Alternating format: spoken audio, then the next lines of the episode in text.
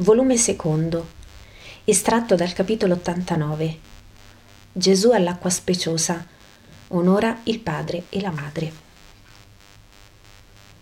Gesù passeggia lentamente su e giù lungo la sponda del fiume. Ti disturbo, maestro? chiede Giovanni che viene dai prati. No, che vuoi? Volevo dirti, mi pare che sia una notizia che ti possa dare sollievo e son venuto subito, anche per consigliarmi con te. Ero a scopare i nostri stanzoni ed è venuto Giuda da Keriot. Mi ha detto, ti aiuto. Sono rimasto stupito perché fa sempre poco volentieri anche il comandato di queste umili cose. Ma non ho detto nulla, più che questo. Oh, grazie, farò più presto e meglio. Lui si è messo a scopare e abbiamo fatto presto. Allora ha detto Andiamo nel bosco. Sono sempre i vecchi che portano la legna, non sta bene. Andiamo noi. Io non so molto fare, ma se mi insegni. E siamo andati, e mentre ero lì, che legavo con lui le fascine, mi ha detto Giovanni, ti voglio dire una cosa. Parla, ho detto, e pensavo che fosse qualche critica. Invece mi ha detto io e te siamo i più giovani, bisognerebbe stare più uniti. Tu hai quasi paura di me ed hai ragione, perché io non sono buono. Ma credi, non lo faccio apposta. Delle volte ho bisogno di essere cattivo, forse perché, unico come ero, mi hanno viziato e vorrei diventare buono. I vecchi, lo so, mi guardano poco bene.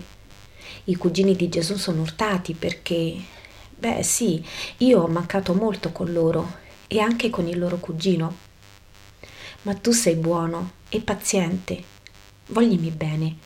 Fa conto che io sia un fratello.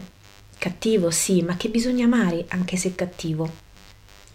Lo dice anche il maestro che bisogna fare così. Quando mi vedi fare poco bene, dimmelo. E poi non mi lasciare sempre solo. Quando vado in paese, vieni anche tu mi aiuterai a non far del male. Ieri ho sofferto molto. Gesù mi ha parlato e io l'ho guardato. Nel mio sciocco rancore non guardavo né me stesso né gli altri. Ieri ho guardato e ho visto. Hanno ragione di dire che Gesù è sofferente ed io sento che ne ho colpa anch'io. Non voglio più averla. Vieni con me, ci verrai? Mi aiuterai ad essere meno cattivo? Così ha detto, e io te lo confesso, avevo il cuore che mi batteva come quello di un passero preso da un ragazzo. Batteva di gioia perché ho piacere che lui diventi buono. Per te ne ho piacere. E batteva un poco di paura perché non vorrei diventare come Giuda.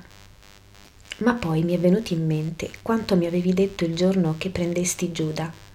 E allora ho risposto, sì che ti aiuterò, ma io devo obbedire e se ho altri ordini Pensavo, ora lo dico al maestro e se lui vuole lo faccio, se non lo vuole mi faccio ordinare di non andare lontano dalla casa. Senti Giovanni, risponde Gesù, io ti lascio andare, però mi devi promettere che se senti che qualche cosa ti turba, tu me lo vieni a dire. Mi hai dato tanta gioia, Giovanni. Grazie.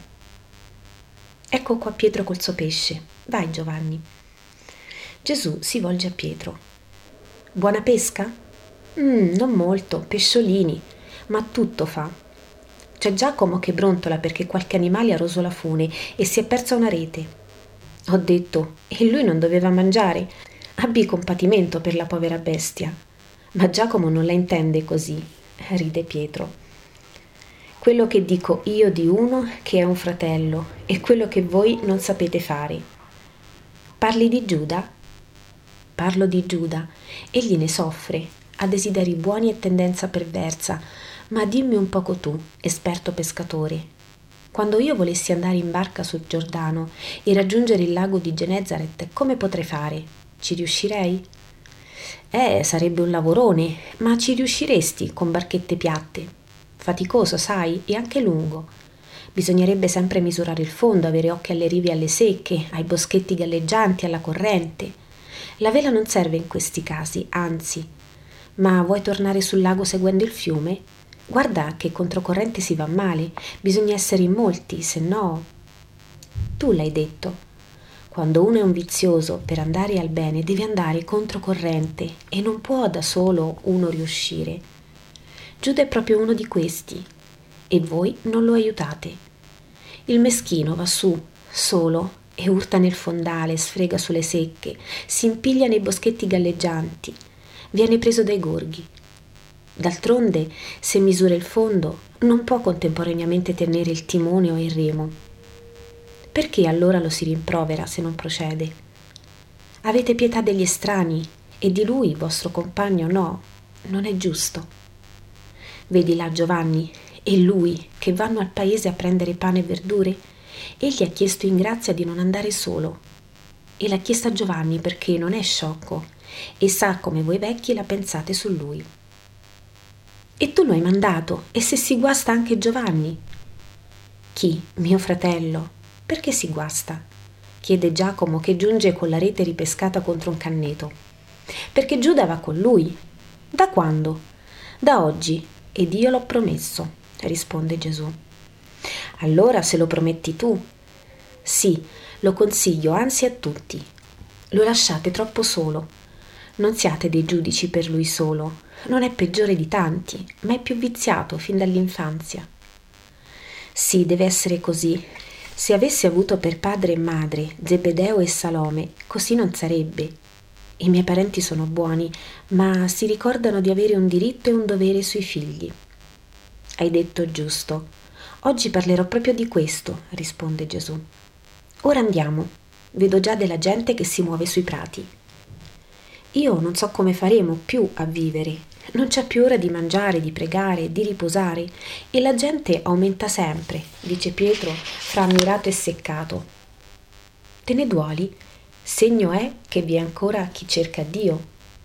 Sì, maestro, ma tu ne soffri, sei rimasto anche senza mangiare ieri e questa notte senza altre coperture che il tuo mantello, se lo sapesse tua madre. Benedirebbe Dio che mi porta tanti fedeli e rampognerebbe me al quale si è raccomandata, finisce Pietro. Vengono in giù verso di loro, gesticolando Filippo e Bartolomeo. Vedono Gesù e affrettano il passo, dicendo Oh maestro, ma come facciamo? C'è un vero pellegrinaggio. E malati, e piangenti, e poveri senza mezzi che vengono da lontano. Compreremo pane, i ricchi danno d'opoli. Non c'è che da usarli. Le giornate sono brevi, la tettoia è già ingombra di gente in bivacco, le notti sono umide e fredde. Hai ragione, Filippo, ci stringeremo tutti in uno stanzone.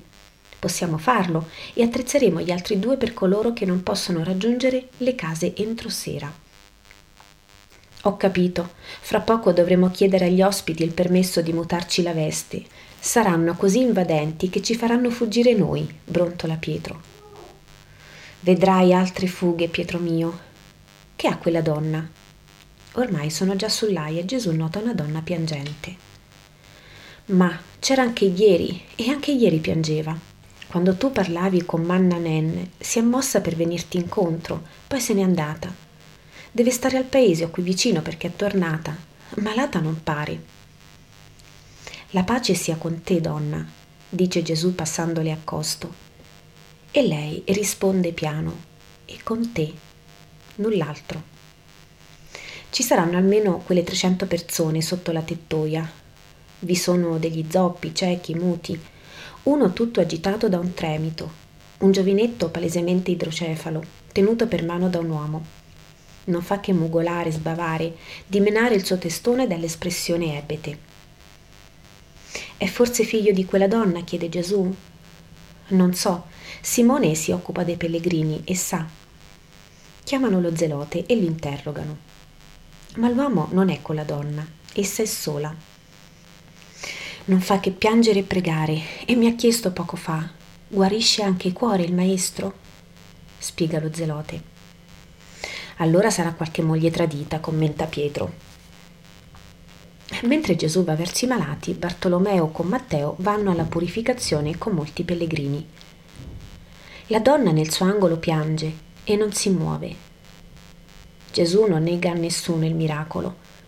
Bello quello dell'ebete al quale infonde l'intelletto con l'alito, tenendo poi il testone fra le sue lunghe mani. tutti si affollano. Anche la velata, forse perché c'è molta gente, osa avvicinarsi alquanto e si pone presso la donna piangente. Gesù dice al cretino, Io voglio in te la luce dell'intelletto per fare via alla luce di Dio. Odi, di con me, Gesù, dillo, lo voglio.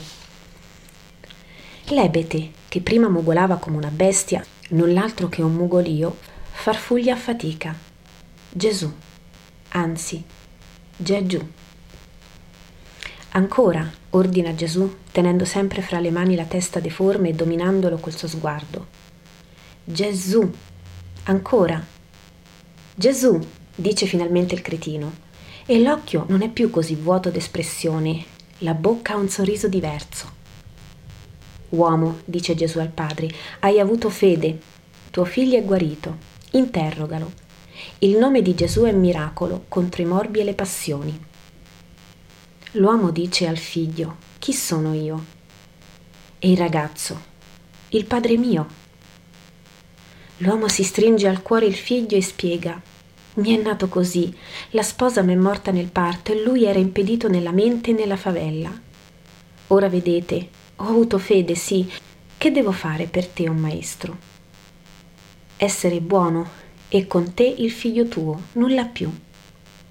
Oh, e amarti, oh, andiamo subito a dirlo alla madre di tua madre, è lei che mi ha persuaso a questo, che sia benedetta. I due vanno felici, della passata sventura non resta che la grossa testa del ragazzo. L'espressione e la parola sono normali. Ma è guarito per volontà tua o per potere del nome tuo? chiedono in molti. Per volontà del Padre, sempre benigno al Figlio. Ma anche il mio nome è salvezza. Voi lo sapete, Gesù vuol dire Salvatore. La salvezza è dell'anima e dei corpi chi dice il nome di Gesù con vera fede risorge dai morbi e dal peccato, perché in ogni malattia spirituale o fisica è l'unghia di Satana. Allora, secondo te, in ogni afflizione del genere umano non è estraneo Belzebù? Non è estraneo. Per lui malattia e morte sono entrate nel mondo e delitto e corruzione ugualmente per lui sono entrati nel mondo. Quando vedete uno tormentato da qualche sventura, pensate pure che gli soffre per Satana. Quando vedete che uno è causa di sventura, pensate anche che egli è strumento di Satana. Ma le malattie vengono da Dio.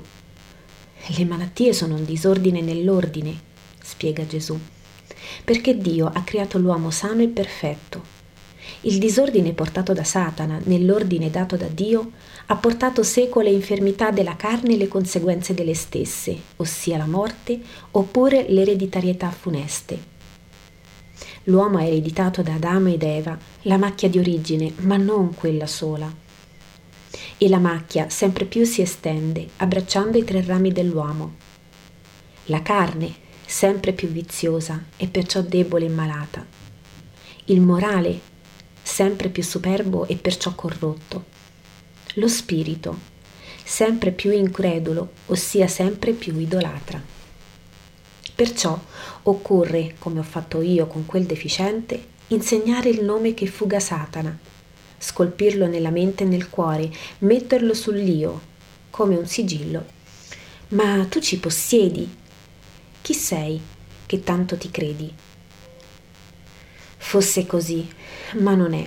Vi possedesse, sareste già salvi, e sarebbe il mio diritto, perché io sono il Salvatore e dovrei avere i miei salvati. Ma coloro che avranno fede in me, li salverò. Giovanni, io vengo da Giovanni e mi ha detto, vai da colui che parla e battezza presso Efraim e Gerico. Egli ha il potere di sciogliere le gare, mentre io non posso che dirti fa penitenza per rendere agile l'anima tua a seguire la salute. Dice uno dei miracolati che prima si reggeva sulle stampelle ed ora si muove spedito. Non ne soffre il Battista di perdere la folla? chiede uno.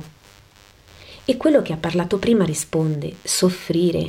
Dice a tutti, andate, andate, io sono l'astro che scende, egli l'astro che sale e si fissa eterno nel suo splendore per non rimanere nelle tenebre, andate a Lui, prima che il mio lucignolo si spenga.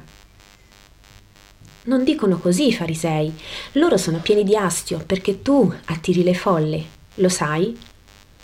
Lo so, risponde brevemente Gesù.